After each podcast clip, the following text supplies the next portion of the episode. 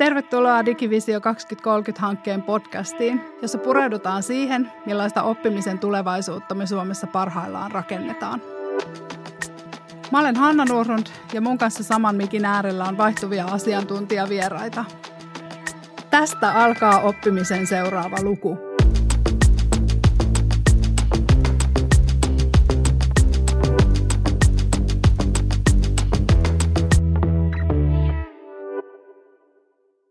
Tästä alkaa oppimisen seuraava luku podcastin kolmas jakso. Tänään me ollaan tulevaisuuden pedagogiikan äärellä ja puhutaan muun muassa digipedagogiikasta, tulevaisuuden oppimisympäristöistä, opettajan roolista ja sen muuttumisesta. Mun kanssa täällä studiossa tulevaisuuteen sukeltamassa on Tampereen ammattikorkeakoulun yliopettaja, filosofian tohtori Hanna Teräs ja Aalto-yliopiston professori ja taiteen tohtori Teemu Leinonen. Tervetuloa. Kiitos. Kiitos. Viime vuosien aikana korkeakouluissa on tehty aika valtava digiloikka. Miten sä, Hanna, korkeakoulun opettajana koet, että mitä me ollaan opittu pedagogiikan näkökulmasta?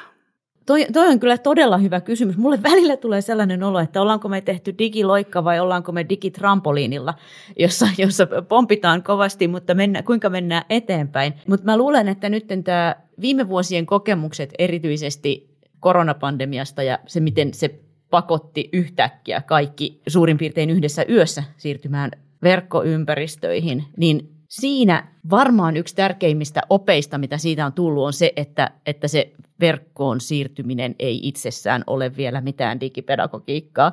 Se näytti sen, että on niin kuin tällaisia taskuja ikään kuin, jossa, jossa tämä homma menee niin kuin todella laadukkaasti ja hyvin, mutta sitten toisaalta se paljasti myös heikkouksia ja, ja sellaisia niin kuin puutteita tässä ja paljon nähtiin sellaisia niin kuin hätäratkaisuja. Niin mä luulen, että se mitä tästä on nyt opittu on se, että, että tätä pitää he ihan oikeasti suunnitella. Se, että pistetään PDF-ja verkko-oppimisympäristöön ei ole vielä digipedagogiikkaa. Toivoisin, että tämä tästä on opittu.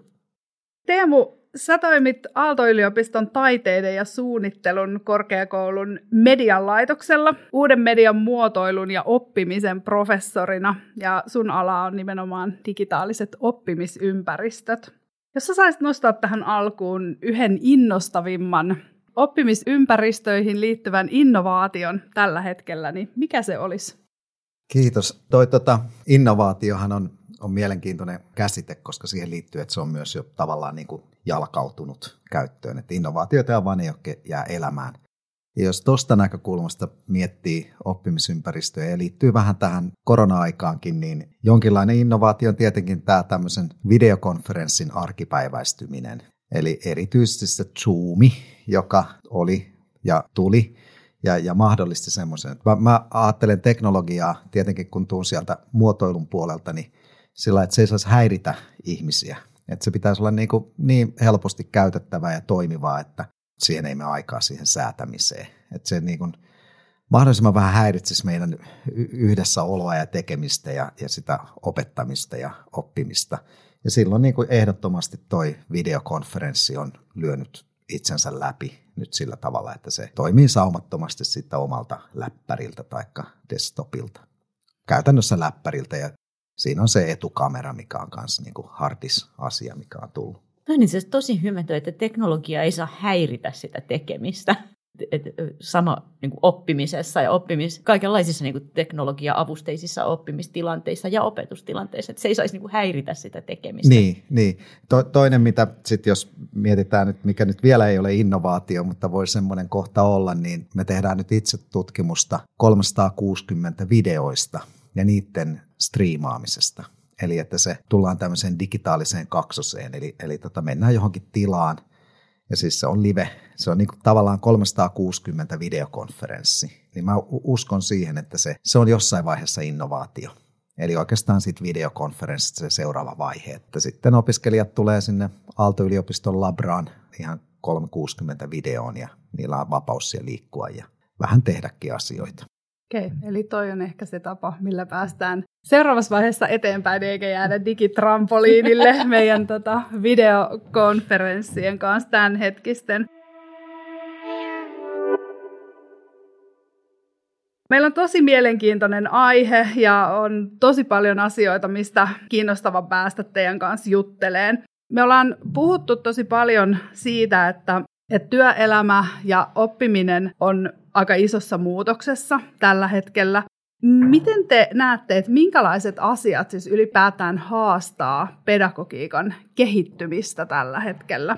Toi vie nyt, nyt ihan niin kuin saman tien niin kuin jatkuvan oppimisen tematiikkaan ja, ja, ja sellaisille urille, että puhut tuosta työelämän muutoksesta ja, ja niistä tavallaan muutospaineista, mitä sieltä tulee, niin sehän on nyt johtanut siihen, että, että tosi paljon korkeakouluissa puhutaan jatkuvasta oppimisesta. OKM jatkuvan oppimisen strategia on juuri hiljattain julkaistu ja tämä on nyt niin kuin selvästi sellainen mikä meitä haastaa. Ja se herättää kysymyksen, että vaikuttaako tämä nyt jotenkin pedagogiikkaan ja mitä on jatkuvan oppimisen pedagogiikka, millaista sen pitäisi olla. Tätä ollaan pohdittu tuossa meilläkin nyt aika paljon. Ja mä luulen, että ne asiat, mitkä siellä erityisesti haastaa, mä näkisin niin kuin kaksi semmoista, varmaan on enemmänkin, mutta kaksi tulee niin kuin heti mieleen. Niin siis kun jatkuvan oppimisen ideahan on niin kuin tosi tarpeellinen ja hyvä se, että, että varmistetaan, että on oikeanlaista osaamista oikeaan aikaan, oikeassa paikassa ja kilpailukyky ja niin poispäin. Mutta siinä on se vaara, että se ajattelu tavallaan niin kuin johtaa semmoiseen semmoiseen osaamiskäsitykseen, jossa se on niin kuin tosi palasteltu. Sitten tulee niin kuin semmoinen ajatus, että voi ikään kuin jostain verkkokaupasta niin kuin voltista ruokaa, mm. niin tilata mm. jonkun osaamispalikan. Ja sehän siis niin kuin redusoi sitä, että mitä se oppiminen, osaaminen oikeasti on. Ja haastaa sitten myöskin niin kuin sitä, sitä pedagogista suunnittelua siinä, että, että mitä tämä tämmöinen on. Ja ehkä niin kuin toinen sit on semmoinen ihan käytännön asia, että tähän entisestään laajentaa sitä kohderyhmää, että, että millaisia oppijoita meille mm. tulee, minkälaiset taustat niillä on, mitkä niiden omat tavoitteet on, minkälaiset opiskelutaidot heillä on. Ja siellä saattaa olla niin kuin tosi monenlaista porukkaa sitten niin kuin opiskelemassa samaa asiaa ihan erilaisia tarkoituksia varten, niin nämä haastaa tosi paljon sitten pedagogista suunnittelua, että miten se saadaan sellaiseksi, että, että se palvelee sitten näitä eri kohderyhmiä samanaikaisesti. Ja tähän vielä hybridit ja kaikki. Niin ei, ei ole ihan helppo keitos niin kuin opettajan kannalta. Joo, me ollaan tästä digivisiossa, jossa nimenomaan on valittu se, että lähdetään sen jatkuvan oppimisen mm. kohderyhmän kanssa ensimmäisenä liikkeelle ja tehdään ensimmäisenä palvelu, josta nimenomaan jatkuvat oppijat löytää helposti korkeakoulujen jatkuvan oppimisen tarjontaa, niin ollaan nimenomaan tultu tuohon, että se on aika erilainen kohderyhmä, joka mm. korkeakoulujen täytyy jollakin tavalla, ehkä uudella tavalla ottaa haltuun. Mutta mitä sä Teemu ajattelet pedagogiikan kehittymisestä ja miksi ylipäänsä pedagogiikka on niin tärkeä asia? Mä, mä voisin ehkä vähän, vähän jatkaa ja liittyy tähän, että ja tietenkin kun itse toimin pääsääntöisesti siellä tutkintoon johtavan koulutuksen piirissä siellä formaalilla puolella, tekisi mieli sanoa, että siellä on kaksi semmoista isoa, isoa tehtävää. Yksi liittyy pedagogiikkaan, eli oppimaan oppimisen opettaminen tai kehittäminen – joka sitten mahdollistaa sen, sen jatkuvan koulutuksen. Eli että on hyvät oppimisen taidot, että sitten pystyy oppimaan siellä jatkuvassa opinnoissa tai yhdessä työelämän kanssa. Ja si- siihen kannattaa panostaa, että, että miten, miten ihmisistä tulee hyviä oppijoita. Se on niin kuin pedagoginen haaste siellä meidän tutkintokoulutuksen puolella. Ja sitten toinen on semmoinen, joka taas sitten liittyy siihen, että paljonhan me voidaan oppia ja opitaan – ilman mitään koulutusta, joka on vähän semmoinen vaarallinen kenttäkin, eli tämä informaali oppiminen on kauhean iso osa meidän elämää ja meidän asenteiden ja, ja näkemyksien ja uskomuksien kehittymisessä. Että mit, miten ihmiset tavallaan saataisiin, mä tykkään puhua kasvattamisesta, kasvattaa korkeakoulussa tai yliopistossa tuntuu vähän oudolta ehkä, mutta että kasvattaa niistä semmoisia kriittisiä tiedonhakijoita, että vaikka ne nyt sitten ei menisi sinne, sinne jatkuvan koulutuksen piiriin, mitä tarjotaan, niin jos he itse opiskelevat, niin, niin niillä olisi semmoista kykyä. Eli hakea tietoa ja arvioida sen luotettavuutta ja pystyä poimimaan sieltä itse itselleen sitä osaamista. Ja, ja se on ihan hirveän tärkeää, koska se kanava on koko ajan auki ja kaikenlaista moskaa sieltä löytyy, mm-hmm. löytyy paljon hyvääkin. Et, et itsensähän voi kehittää itsenäisesti ihan kuinka pitkälle vaan, koska se maailmanlaajuinen kirjasto on tuossa omassa taskussa koko ajan. Mutta se vaatii aika paljon taitoja sen, sen käyttö. Mä tässä välissä kysyn Hannalta ehkä sitä, että sä sanoitkin tuossa jo aikaisemmin, että se, että tehdään kaikki vaan samalla tavalla kuin tehtiin aina ennenkin ja, ja siirretään tota tietyt asiat pdf että se ei ole vielä digiloikka ja se, se ei ole niinku riittävä taso, niin me puhutaan digipedagogiikasta ja toisaalta pedagogiikasta tällä hetkellä ää, aika lailla rinnakkain ja päällekkäin, niin onko ne sama asia?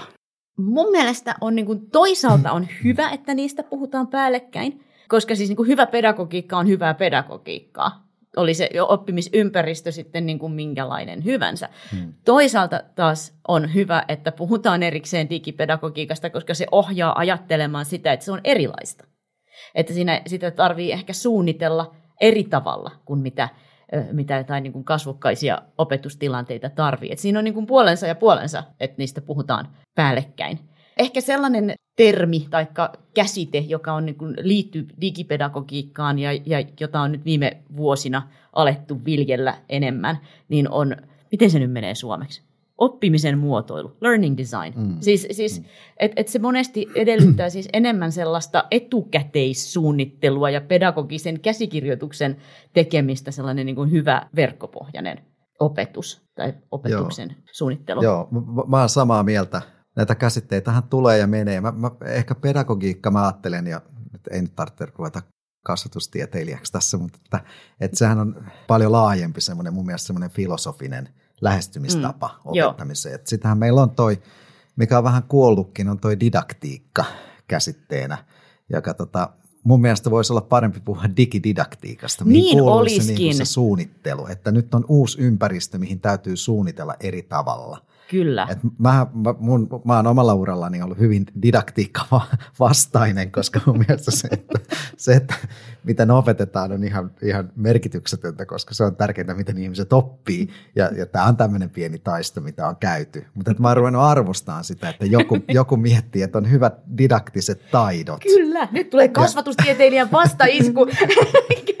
niin. Ne oppii paremmin, kun on ne hyvät Kyllä, didaktiset taidot. taidot. Niin, mutta sehän on, kun se didaktiikka on myös liittynyt tavallaan eri tieteenalojen opettamisen tapaan. Että historia mm. opetetaan eri tavalla kuin biologiaa. Se on se tieteenalakohtainen, mutta mä ajattelen, että se välinekohtainen, mm. että jos on dig, digididaktiikka, voisi olla ihan hyvä. Mä tykkään jota, tosta. Jota voisi mm. opettaa. Pedagogiikkahan on, kuten sanoit, niin, niin se on niin paljon enemmän kuin, kuin tämmöisiä niin kuin, tämmöinen työkalupakki. Niin, niin. ja vähän, vähän niin kuin temppuja. Niin. temppuja niin. myös, että miten kannattaa käyttää digitaalisia välineitä tai, tai että miten biologiassa tai historiassa havainnollistetaan jotain tai tehdään itse jotain ja näin edelleen. Nyt lanseerataankin digididaktiikan käsite. Joo, mä ajattelin, että me, meillä tässä heti alkuun syntyi tota uusi käsite. Ja sitten varmaan juuri kun mietin kuulijoiden kannalta tätä keskustelua, niin nimenomaan se, että pedagogit ja, ja aiheeseen vihkiytyneet ihmiset hyvin ymmärtää, mistä te puhutte, niin. mutta sitten se jatkuva oppija, joka, joka tuolta tulee digididaktiikkaa oppima, tai ikään kuin se, tällaisia käsitteitä, jos tuodaan, niin, niin tota, se voi olla vaikea ymmärtää. Että on varmaan myös tärkeää, että, että me löydetään sinne jatkuvien oppijoiden suuntaan ne käsitteet, niin. Ja ne tavat kertoo asioista, joilla ymmärretään, että mitä Kyllä. me tarkoitetaan. Kyllä, ja eihän, eihän niiden siis jatkuvien oppijoiden tarvii niin kuin pedagogiikasta tietääkään niin. tai didaktiikasta. Tämä on niille opettajille ja opetuksen suunnittelijoille, Kyllä. jotka näitä koulutuksia tarjoaa, niin heidän Joo. täytyy näistä ymmärtää. Hmm, joo. No Teemu, oikeastaan puhuitkin jo tuossa että siitä, että kaikkihan me opitaan koko mm. ajan, että ei sen, sen ei tarvitse olla niin formaalia aina, vaan me opitaan koko ajan ja musta se oli hirveän hyvä ajatus juuri se, että itse asiassa kun me tullaan hyviksi oppijoiksi, niin me pystytään paljon paremmin myös oppimaan omatoimisesti, mutta jos puhutaan oppimisympäristöistä, niin just se, että oppiminen ehkä kietoutuu yhä enemmän osaksi meidän työtä, meidän elämää, eikä se ole mitään sellaista erillistä tai irrallista toimintaa, niin mitä tämä tarkoittaa oppimisympäristöjen näkökulmasta, että mm. minkälaisia oppimisympäristöjä meillä tulevaisuudessa tulee olemaan? Mm. Mä mainitsin sen 360 videokonferenssi Toi liittyy siihen autenttiseen ympäristöön. Eli, eli silloin, silloin ihan yhtä hyvin opiskelijat voi opiskella tavallaan työympäristössä, jossa heidän alallaan työskennellään. Eli että se ei tapahdu enää siinä yliopiston tarjoamissa tiloissa, vaan se tapahtuu tavallaan siinä autenttisessa ympäristössä. Että mä uskon, että tämmöisiä syntyy. No tietenkin sitten vaan rikastuttaakseen ja tehdäkseen sitä kiinnostavaa, niin se mahdollistaa kaikenlaiset virtuaalivierailut eri paikoissa, metsäretket ja niin edelleen sit, sitä omasta. Ja sitten myös toisin päin, eli sitten taas kyllä yliopiston tiloillakin on joku arvo, se on akateeminen ympäristö ja siellä on tietty normisto ja tietty toimintatapa, että, että työpaikalta voi tulla välillä tavallaan virtuaalisesti vierailemaan siellä luentosalissa ja taikka yliopiston labrassa, missä tehdään tietynlaista tutkimusta että niin kuin puolin ja toisin. Eli että opiskelijoita sinne ehkä sinne autenttiseen työympäristöön tai tähän ympäröivään yhteiskuntaan ja sitten sieltä ympäröivästä yhteiskunnasta sinne yliopiston niin kuin digitaaliseen kaksoseen. Ja huomionarvosta varmaan sekin, että niin kuin varsinkin monille, jotka opiskelevat yliopistossa, niin se yliopisto on autenttinen ympäristö. Kyllä, He kyllä. tulevat työskentelemään monet myös sellaisessa Se ympäristössä. on ihan totta, kyllä. Mutta olisi niillekin ihan hyvä tietää, mitä siellä No ei. niin sanotussa oikeassa maailmassa tapahtuu. Nyt että- on ihan, joo. että, niin. Mikä se oikea maailma sitten Joo. kenellekin Niin. meistä on. Joo. Tämä on sellainen keskustelu, jota on varmaan käyty niin kuin paljon myöskin niin kuin yliopistojen ja ammattikorkeakoulujen välillä. Että kun, käyty, kun että- meillä, meillä niin kuin näitä tällaisia autenttisia oppimisympäristöjä ammattikorkeakoulussahan on siis kautta maailman sivuhyödynnetty ja niin kuin työelämäjaksoja ja yh- Joo. autenttisia projekteja ja juurikin Joo. näitä mainitsemiesi metsäretkiä Joo. niin kuin ehdottomasti. Mutta että millä tavalla tämä kaikki sitten toisaalta digitalisoituvassa maailmassa, niin kuin miten se sitten näyttäytyy, minkälaisia tämmöisiä hybridejä malleja syntyy, Niin. niin, niin se on kanssa niin kuin mielenkiintoinen Niin. kysymys. Mulle tuli tosta, tosta, aina puhutaan näistä, että ja yliopistojakin jotenkin edellytetään, että, että siellä pitäisi niitä työelämätaitoja oppia ja niin edelleen. Ja mä, oon, mä oon sen suhteen sillä vähän kriittinen, että mä oon kyllä sitä, sitä mieltä, että kun yliopistosta valmistuu, niin pitäisi olla kyky mennä sinne työpaikalle ja sanoa, että oikeastaan aika monet asiat, mitä te täällä teette, on aivan typerää. Eli että, niin kuin, että niillä olisi semmoista, semmoista viimeistä tietoa ja ymmärrystä siitä alasta, että ne vois niin kuin haastaa sitä yritystä. Et si- silleen niin kuin tavallaan ne ei, ne ei vastaa niihin tarpeisiin, mitkä nyt on, vaan uudistaa sitä yritystä. Toi on tosi hyvä. Mulle tulee tuosta mieleen, kun mä itse ajattelen myöskin sillä tavalla, kun me puhutaan nyt esimerkiksi vaikka myöskin opettajien digitaidoista. Tämä, tämä kuulostaa siltä, että Niin, tämä menee tangentin niin. suuntaan tästä, Joo. mutta siis niin kuin tämä, tavallaan tuo sama ajatus Kyllä, on siinä. että ne- Et, et niin kuin, et miksi aina sillä tavalla, että jossakin tuolla on jotakin, johon johon meidän pitäisi reagoida. Joo. Eikö, eikö ennemmin sillä tavalla, että missä sitä tulevaisuutta niin kuin, ja tulevaisuuden tekijöitä kasvaa, ellei korkeakouluissa, että minkä tähden me emme voisi ottaa sellaista proaktiivista asennetta Kyllä. ja vähän miettiä, että miten me haluttaisiin, että tästä tulee. Joo, ja joo. ja niin kuin, kyllähän niin kuin korkeakoulutuksen yksi tehtävä pitäisi olla myös tällainen niin kuin, yhteiskuntaa uudistava tehtävä. Nimenomaan. Mulla, mulla on ha- hauska, mä olin viime, viime kevään, olin tutkimusvapaalla ja olin sitten Kolumbiassa, Bogotassa joitain kuukausia. Siellä on tämmöinen ranskalainen systeemi, että on notaari, mikä hyväksyy viralliset paperit. Ja sitten meillä oli jotain lasten matkustamiseen liittyen, piti semmoisia tehdä. Niin se toimisto on siis sellainen, että että siellä istuu kahdeksan nuorta, luultavasti oikeuksesta, oikeustieteellisestä valmistuneita, joilla on ihan sellaiset hanskat, koska ne leimasimella laittaa niitä leimoja niihin papereihin.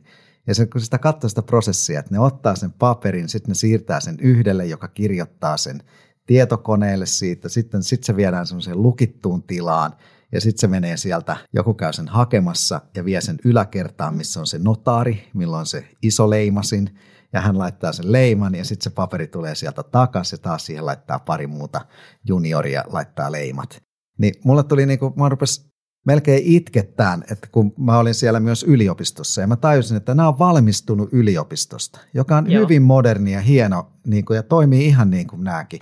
Mutta että kellään ei ole rohkeutta sanoa sille, kävellä sinne yläkertaan ja sanoa, että herra notari, mä voisin viikossa tehdä tämän prosessin viiteen prosenttiin siitä, mitä meillä nyt menee, Mm. joka olisi järkevämpää niille meidän asiakkaille sekä meille työntekijöille. Mutta niille ei ole sitä rohkeutta ja, ja jotenkin se on mukava sisätyö, niin sitten ne alistuu siihen. Mutta aivan samoilla välineillä ja digitaalisesti ne on siellä yliopistossa toiminut.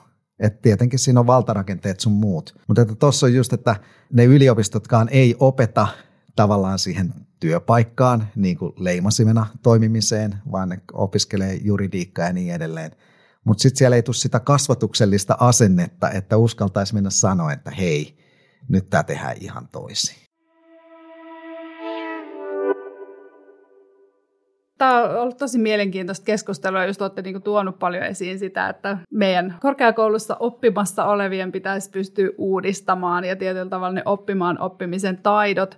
Toisaalta digivisiossa me ollaan aika paljon käyty keskustelua juuri siitä, että opettajille tulee tällä hetkellä ihan tosi paljon uudenlaisia niin kuin teknologisia mahdollisuuksia, uudenlaisia toimintatapoja, joita pitäisi pystyä ottamaan haltuun. Ja sitten toisaalta, että meille tulee yhä enemmän niin kuin heterogeenisempiä oppijoita, joiden valmiudet on erilaisia ja tämä pitäisi myös niin kuin tämä yhtälö ratkaista, niin mitä te ajattelette siitä, että nämä uuden tyyppiset oppimisympäristöt, mitä Teemukin puhui, niin minkälaisia valmiuksia ne edellyttää toisaalta opettajilta ja sitten toisaalta niiltä oppijoilta? Opettajilta ainakin juurikin taas palataan tähän pedagogiseen ajatteluun. Että mä olen itse tehnyt, siis työskennellyt digitaalisten oppimisympäristöjen kanssa 25 vuotta. Ja kaiken tämän ajan sitä on niin jotenkin leimannut sellainen, että kun näitä tulee, niin sitten pidetään koulutuksia ja sitten ne koulutukset on niin opettajille, että näin opit käyttämään tätä ja tätä.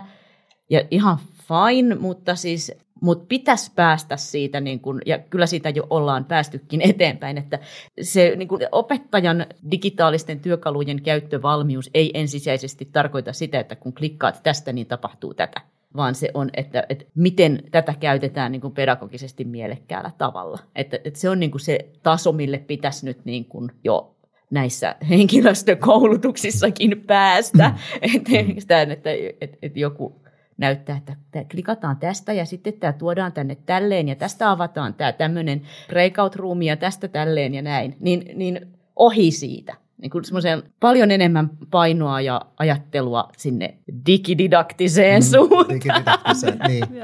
Ja onko tämä itse asiassa samasta kyse, niin kuin sä Teemu sanoit tuossa näiden, näiden tota sun ulkomaan kokemusten perusteella, että just että mm. tietyllä tavalla meidän korkeakoulussa pitäisi samalla tavalla uskaltaa sanoa se, että hei, tämä on nyt ihan tyhmä tapa tehdä asioita tai että me ei enää voida Kyllä. toimia näin, vaan, vaan meidän pitäisikin niin kuin ehkä nostaa, onko se sitten kunnianhimon tason hmm. nostamista hmm. myös ja että, että me ei halutakaan tehdä sitä noin, vaan tota, pitäisi miettiä asiaa niin kuin pedagogisesta näkökulmasta ihan uudella tavalla. On, on varmaan näin. Siinä on tietenkin siinä, siinä mä ajattelen, että siinä pedagogisessa ajattelussa, että siinä on myös tämmöisiä erilaisia voimia tai erilaisia visioita ja erilaisia näkemyksiä siitä, että, että kuinka hyvin tämä vaikka skaalautuu, että, että niin kuin halutaan tehokkuutta sillä tavalla sitten, sitten taas, missä se laatu sitten laskee, jos skaalataan ja niin edelleen. Tämmöisiä aika vielä avoimia, vaikeita kysymyksiä.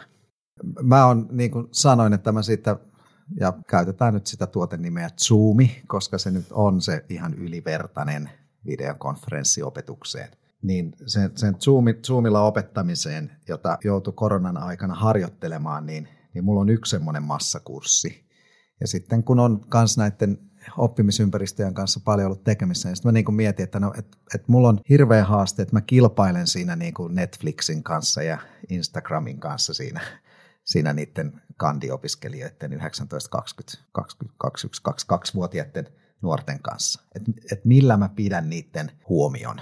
Ja sitten mä keksin tämmöisiä didaktisia keinoja, eli, eli yksi mikä on hirveän hyvä, niin sellaisia pieniä kysymyssarjoja, mitä voi sinne suoraan heittää. Ne breakout roomithan rupesi niinku, ihmiset kyllästy niihin, eli opiskelijat lähti heti, jos laittoi breakout roomin. Mutta semmoinen, että aktivoi sillä, että tekee vain jonkun kyselyn, jota sitten käsittelee siinä omassa luennossaan, että te vastasitte näin ja näin. Ihan yksinkertainen aktivointitapa. Ja sitten to, toinen, minkä mä päätin, ja teidän ne on tietenkin, kun ne on taiteen ja muotoilun opiskelijoita, niin se sopii siihenkin. Mä sanoin, että muistiinpanot pitää tehdä paperilla ja kynällä ja ottaa kuva ja sitten submitata tai mitä lähettää sinne, uploadata.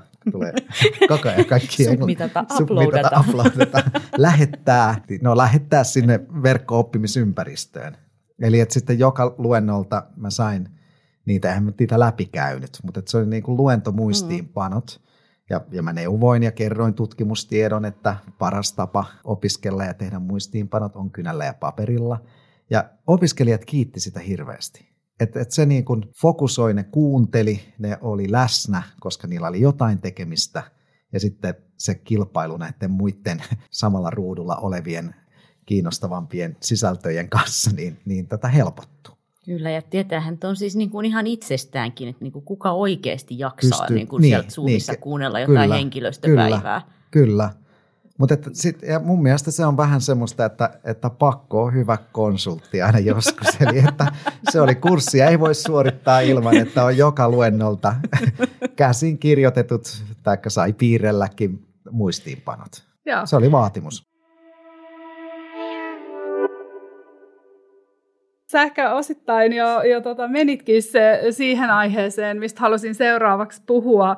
Koronan aikana me tiedetään, otettiin, oltiinko digitrampoliinilla vai, vai onnistuttiinko ottamaan digiloikkia, mutta kuitenkin niin kuin, tuli aika iso muutos siihen tapaan, millä me toimittiin. Ja Tampereen yliopisto on esimerkiksi julkaissut tutkimuksen korkeakouluopiskelijoiden hyvinvoinnista koronan ensimmäisen aallon aikana. Ja siinä todettiin, että se sosiaalisen tuen mm. hakeminen opiskelukavereilta, mm. opettajilta se väheni, sosiaalisen median merkitys kasvoi. Ja esimerkiksi Samokin tutkimuksessa todettiin, että hyvinvointi ja, ja myös motivaatio oppijoilla heikkeni sen etäopetuksen aikana. Niin miten me tässä niin kuin digitaalisessa maailmassa, niin miten me voidaan just huolehtia siitä, että yhteisöllisyydestä ja vuorovaikutuksesta ja myös niin kuin huolehtia siitä, että kaikki pysyy mukana? Mm. Kyllä, siis toi on ihan ehdottomasti niin kuin se, se, mitä tapahtuu. Ja nyt, nyt kun ollaan taas oltu kampuksilla, niin kun on opettanut kolmannen vuoden opiskelijoita, niin tajuu, että nämä ei Näin ole jo. ollut Joo. täällä vielä ennen. Joo. Et, et se on jotenkin niin kuin ihan tosi dramaattista. Että et nämä on ollut vaan niin kuin jossakin just niistä zoomeissa ja muuta. Ja mä luulen, että yksi sellainen, mitä, tossa, mitä kans tästä on opittu, on se, että joillekin tämä sopii mainiosti. Joillekin, äh, mä, mä juuri sain itse, niin kuin tänä aamuna luin palautteen opettaja-opiskelijalta, joka sanoi, että, että oli mahtavaa, että nämä opinnot pystyi tekemään verkossa, hän ei olisi muuten pystynyt näitä tekemään. Sitten on, ne toi, on, on toisia, joille se ei sovi yhtään. Ja mä luulen, että varsinkin niin kun ne, jotka tekee ensimmäistä tutkintoansa, joilla ei vielä ole näitä oppimaan oppimisen taitoja, jotka on vielä niin kun kasvamassa ihmisinäkin niin kun mm. aika sellaisessa tärkeässä kehitysvaiheessa, niin kuin korkeakouluopintojen alussa usein ollaan. Mun mielestä niin kun meidän pitää hyväksyä se, että ei kaikki voi olla digitaalista ihmisten välinen vuorovaikutus, vaikka sitä pystytään tekemään myös digitaalisissa ympäristöissä ja pystyttäisiin tekemään paremmin kuin mitä nykyään monesti niin. tapahtuu, niin se ei kuitenkaan koskaan kokonaan korvaa sitä, että, että me voidaan olla samassa tilassa. Ja, ja, ja sitä meidän pitäisi varjella, että me ei tämmöisessä niin kuin digi-innostuksessa ja huumassa ja valtaisessa Zoom-innossa olla niin kuin kaikkea sysäämässä verkkoon. Mä oon hyvin samaa mieltä tästä. Sitä, sitä voisi jopa ehkä, ehkä yrittää tieteellisestikin tai ainakin hypoteesia rakentaa, että, että me ollaan kehollisia. Ja, ja sitten niin tavallaan, tavallaan il, ilman sitä kehollista yhdessäoloa, niin me ei opita ratkaisemaan konflikteja. Me ei myöskään opita rakastamaan toisiamme. Et, että tota se on, me ollaan kokonaisvaltaisia kehollisia olentoja, millä on autonominen hermosto ja, ja tota asiat tuntuu ja näin. Et, ja varsinkin siinä kehitysvaiheessa, mitä, mitä yliopisto-opiskelijatkin kuitenkin on. Että aivothan kehittyy sinne 27-28-vuotiaaksi saakka, muovautuu siis valtavasti ja sitten vasta tulee ne esimerkiksi nämä tämmöiset kontrollit tai tämmöiset niin kuin kehittyy. Et mä oon kyllä ehdottomasti sen, sen tota fyysisen läsnäolon kannalla. Ja, ja t- tässäkin on vähän sama juttu, että täytyy olla aika tarkkana sen kanssa, että opiskelijat voi itse kokea, että heille olisi tämä hyvä mutta ei ne tiedä, mikä niille on Just hyvä. Niin. Että, että, tota, että, että, että, että se ei ole opiskelijalähtöistä, jos me annetaan niiden tehdä tietyllä tapaa, kun he itse niin haluaisivat. Aivan. Että niin kuin kysy, kysytään, että no miten, miten tykkäisitte? Niin, no ei. siis sama asia, että jos, kun opiskelijoilta kysyy, miten tykkäisitte, niin aika paljon itse asiassa tykätään sellaisesta, että on luentokurssi ja monivalintatehtäviä. Joo. Joo, Koska niin se, on, se, se, on niinku, se ei ole kovin niin. vaativaa. Kyllä, kyllä. kyllä. Ja, kyllä. Eli toikin on, eikö niin, sitä kasvattamista. Toi on nimenomaan just, sitä että, kasvatus. Joo kasvatuspuolta. Kyllä, ja siinä niin kuin ja. todellakin huomioidaan se, tai meidän pitäisi huomioida se, että, että niin kuin oppiminen ja koulutus on tosi paljon myös sitä, ja se ihmisenä kasvaminen, ja se, että, että meistä tulee niin kuin sosiaalisia, sosiaalisesti kykeneviä henkilöitä, ja niin kuin, siis tässä on niin paljon muutakin kuin joidenkin niin kuin oppisisältöjen tankkaaminen. Joo. Ja sitten siinä on myös se jatkuvan koulutuksen ja se informaalin oppimisen, että kun mulla on joku ongelma, niin kilauta kaverille. Niin sä soitat sille sun opiskurssikaverille, että miten sä tämän asian mm. hoitaisit. Ja tämähän on niinku se meidän kansallinen voimavara, että me myös niinku kilpailijat soittelee toisillensa, että miten tämä kannattaisi ratkaista. Joo.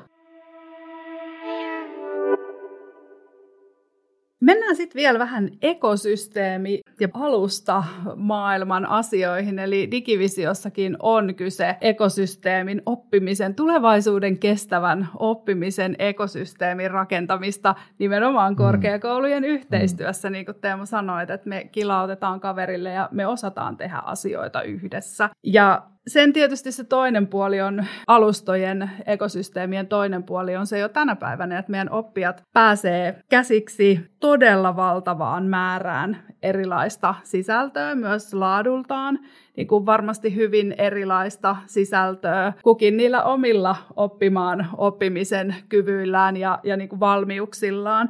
Mitä te ajattelette, että miten korkeakoulut pärjää tällaisessa ekosysteemimaailmassa ja miksi ihmisten kannattaa tulla nimenomaan korkeakouluun oppimaan? Mun mielestä tuossa äskeisessä keskustelussa jo sivuttiin sitä, että, että kun kyse on oikeasti muustakin, paljon muustakin kuin joidenkin tiettyjen oppisisältöjen omaksumisesta. Sitten vaikka puhuttaisiin niinku niistä sisällöistäkin. Siis tämähän on valtavan hieno asia ja tosi hyvä ja hyödyllinen, että on tämmöinen ekosysteemi platformi, mitä, mitä nämä nyt on, siis portaali. Mikä se on suomeksi? Kai sillä on joku sana. Alusta. Alusta. Alusta. alusta niin, että et on, on joku alusta, josta löytää samasta paikasta helposti hmm. sitten sitä, mitä etsii. Mutta siinä on tietysti se, että tarvitsee tietää, mitä etsii. Ja tosi useastihan tilanne on se, että me ei tiedetä, mitä me ei tiedetä. Ja jos saisi ihan itse vaan, niin kun, jos mäkin olisin saanut niin kun tutkintoni aikanaan niin kun rakentaa, niin kyllä olisin jättänyt muutamia asioita pois, koska ne tuntuu työläiltä, tai mä en ymmärtänyt, miksi ne olisi tärkeitä, tai ne ei muuten vaan houkutellut. Niin tämähän on niin kun se ongelma. Tämä on tosi hyvä pointti, että, että ja sitten sit kun tavallaan se tutkinto, että se on kolme plus kaksi tai miten nyt onkin, niin jokuhan on valmiiksi niin kuin kuratoinut sen, sen sisällön. Ja niillä on kuitenkin vaikka jo, jonkinlainen looginen järjestys, että, että mit, miten ne palikat niin kuin rakennetaan aikaisemmalle juttuja. Ja sitten sit tulee semmoinen aristotelinen hyvä runo tai kertomus siitä kokonaisuudesta. Ja totei niin kuin taas sillä mitähän tässä nyt käyttäisi vertailuna, että vaikka, vaikka ruoanlaittoa, niin kyllä se kokki osaa sen aterian rakentaa mm. ja, ja sitten taas ottaa kaikki raaka-aineet ja syö ne semmoisenaan, niin ei se ole sama asia. niin kuin, että siinä on joku, joku, joka tekee sen kokonaisuuden. Ja sitten sit se toinen on tavallaan, joka on vähän taas kasvatuksellinen kysymys, on se, että, että saisi sen innostuksen siihen omaan alaan joka sitten ohjaa siihen jatkuvaan oppimiseen ja siihen, että olisi niin kuin, että rakastaa sitä omaa alaa, seuraa sitä, mm. katsoo niitä uusimpia juttuja, niin kuin jatkuva, jatkuvasti kehittyy sillä omalla alallaan. On niin aktiivinen tiedonhakija ja, ja osallistuu keskusteluun ja niin edelleen ja erilaisiin ammatilliseen järjestöihin liittyy ja niin edelleen. Että on niin kuin tavallaan niin kiinnostunut siitä omasta jutustaan, että, että jaksaa sitä tehdä. Eli onko se niin, että korkeakoulut on oppimisen kokkeja? No voisi noinkin ajatella, joo, kyllä, joo, tai suunnittelijoita, mm-hmm. niin se, se, kyllä se learning design on ihan hyvä, että sitähän se opetussuunnitelmatyö on, että että me mietitään, että mikä se on se kokonaisuus. Ja, ja siinä on didaktisia mm. valintoja ja siinä on sitten siihen tieteenalaan tai ammattialaan liittyviä konventioita ja niiden haastamista ja tämän analogian voi vetää vielä sitten seuraavallekin tasolle ja miettiä, että ollaanko me siis niin kuin mäkkärikokkeja vai niin, Michelin kokkeja, niin että haetaanko joo. Niin kuin sellaista niin kuin ska- valtavaa skaalautuvuutta ja, ja, ja standardia vai jotakin, joka sitten niin kuin, muuttaa äh, niin. ruokakulttuuria. Juu. Aivan erinomainen tota, vertauskuva, kyllä jos ajatellaan, että me Suomessa varmasti halutaan tehdä sitä maailman parasta pedagogiikkaa, ja Digivisiossa on aika isolla joukolla pedagogeja korkeakoulusta mietittykin sitä, että mistä tulee maailman paras pedagogiikka, niin jos me halutaan sitä tehdä, niin mihin teidän mielestä just nyt korkeakouluissa pitäisi keskittyä? Nyt tulee laakapallo. Tämä ei nimittäin nyt liity mitenkään digiin eikä suoraan edes pedagogiikkaan, mutta mun mielestäni pitäisi keskittyä siihen, että, että luotaisiin dialogin tiloja, luotaisiin sellaista tilaa, aikaa, paikkoja kohtaamiselle, keskustelulle, ilmiöiden problematisoinnille, myös digitalisaation ja tämmöiselle ajatusten vaihdolle ja aidolle osallisuudelle. Mun mielestä niin kun se hyvä pedagogiikka, oli se sitten digi tai ei digi tai mikä tahansa, niin, niin kumpuaa tällaisesta. Et se ei ole, muuten se on sellaista, että sitä kaadetaan kuin, niin kuin jostakin kannettua vettä kaivoon, vaan se pitäisi niin kuin sen kulttuurin mahdollistaa se. Siksi menin nyt niin kuin vähän tuonne kulman takaa lähestyin tätä tällä tavalla. Musta tuntuu, että meillä on, meillä on niin paljon niin kuin kiirettä ja tulee niin kuin ulkopuolista painetta ja tulee kaikenlaisia uusia odotuksia ja uusia digitaalisia härpäkkeitä ja sitä ja tätä ja tuota, että et, et siinä niin kuin se menee, on mennyt sellaiseen vähän reaktiiviseen tilaan.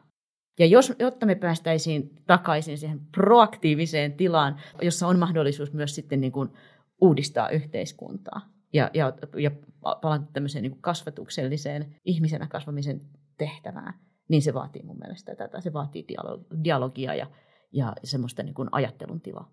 Mitäs te? Kylläpä me ollaan samaa mieltä. Melkein kaikista asioista. Hämmentävää. Tätä, mä muistan, että mä joskus kirjatin yhteisartikkelin, olikohan se tulevaisuusvaliokunnan johonkin jut, juttuun. Ja, ja y, yksi semmoinen, siinä oli jotain tämmöisiä skenaarioita, siitä ehkä kymmenen vuotta – niin yksi niistä oli tämmöinen opintopiirien Suomi, jossa, jossa kaikki järjestäisi opintopiirejä, joka siis on klassinen opetuksen tämmöinen dialoginen muoto. Ja, ja jotain, jotain ehkä tuommoista mä oon pystynyt itse siinä korona-aikana myös omassa opetuksessa toteuttaa. Se sama mun massakurssi, missä nyt oli se 70 opiskelijaa, niin mä jaoin ne neljän hengen ryhmiin ja niiden piti tehdä videoessee. Mutta senkin mä ohjeistin ja taikka pakotinkin, taas oli pakko hyvä konsultti, että et siellä oli sellaisia tehtäviä, kuten että et niiden piti tehdä tämmöinen tiimisopimus, missä ne sopii, että mit, mitä kukin tekee ja ne allekirjoitettiin oikein ja miten ratkotaan konflikteja. Mutta sitten siellä myös tämmöisiä, että niiden pitää tavata kasvokkain, joka mun mielestä oli kauhean hyvä idea, koska ei voinut koko ryhmän kanssa tavata, mutta se oli ihan ok tavata neljän opiskelijan kanssa. Eli kasvokkain tavata ja sitten oli vaikka tehtävä, että niiden pitää ottaa yhteiskuva, että missä nyt sitten tapasi jossain kahvilassa. Ja sitten jokaisesta tapaamista piti tehdä muistio. Ja siinä muistiossa oli kolme kohtaa, mitä me ollaan tehty, mitä me tehdään seuraavaksi, onko ollut jotain ongelmia. Ja se taas lähetettiin sinne. Eli siinä niin kuin sen kurssin sisällä mä koitin rakentaa pieniä tuommoisia dialogisia opintopiirejä. Ja sitten tietenkin sitä opiskelijoiden hyvinvointia, että ne ei jää sinne omaan opiskelijaboksiin Zoomin ääreen. Ja toikin ska, tavallaan skaalautu, että vaikka siinä olisi 70 opiskelijaa, niin ne neljä, neljän ryhmissä ne teki ja sitten ne teki ne videoesseet ja sitten ne katsottiin yhdessä ja, ja tota, muut opiskelijat esitti kysymyksiä. Mutta miten me saataisiin näitä koordinoitua tämmöisiä opintopiirejä, missä, missä vähän pitkäjänteisemmin käsiteltäisiin jotain asioita. Se on aika, aika vaikeaa, kun mm. me ollaan niin hemmetin kiireisiä no mukaan. Tai ollaanhan me, mutta ehkä meidän täytyisi vaan rohjeta päättää itse omasta ajastamme paremmin. Jättää osa tekemättä. Niin. Sanoinko mä sen? Tehdä tärkeämmät asiat eka ja sitten vasta ne muut. Niin. niin. No, mutta kiitos teille, että te päätitte käyttää aikaanne siihen, että te tulitte mun vieraaksi tänne. Tämä on ollut aivan mahtava keskustelu. Me ollaan puhuttu trampoliineista ja digitaskuista ja, ja digididaktiikasta ja vaikka mistä.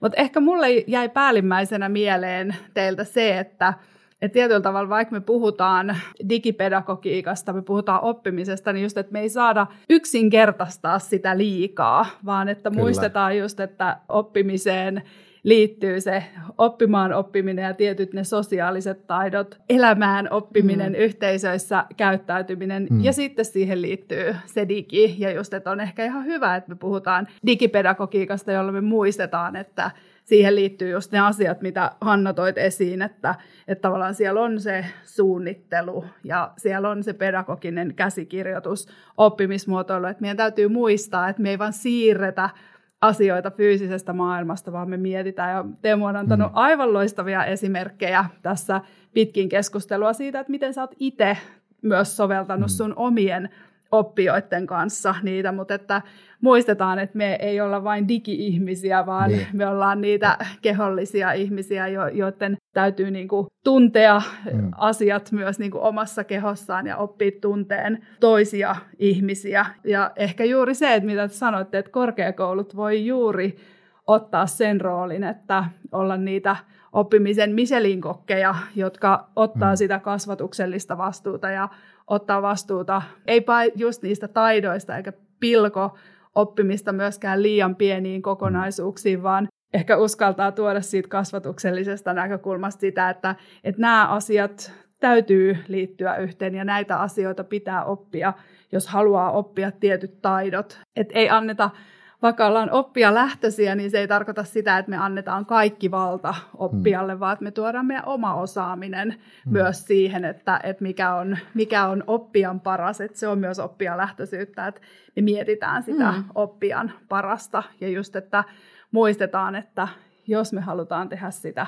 maailman parasta hmm. digipedagogiikkaakin, niin siihen liittyy just se sosiaalisen vuorovaikutuksen tilat ja niin kuin mahdollisuus myös pysähtyä miettiin asioita. Että todella hyviä näkökulmia, hmm. mahtavia esimerkkejä ja myös ihania uusia käsitteitä. Niin kiitos teille todella paljon, että tulitte vieraaksi ja jaoitte teidän mahtavia ajatuksia meidän kuulijoiden kanssa. Kiitos kutsusta. Kiitos. Ja tästä voidaan jatkaa keskustelua aiheesta sitten sosiaalisessa mediassa hashtagillä digivisio 2030. Mä oon Hanna Nurlund ja tämä oli oppimisen seuraava luku.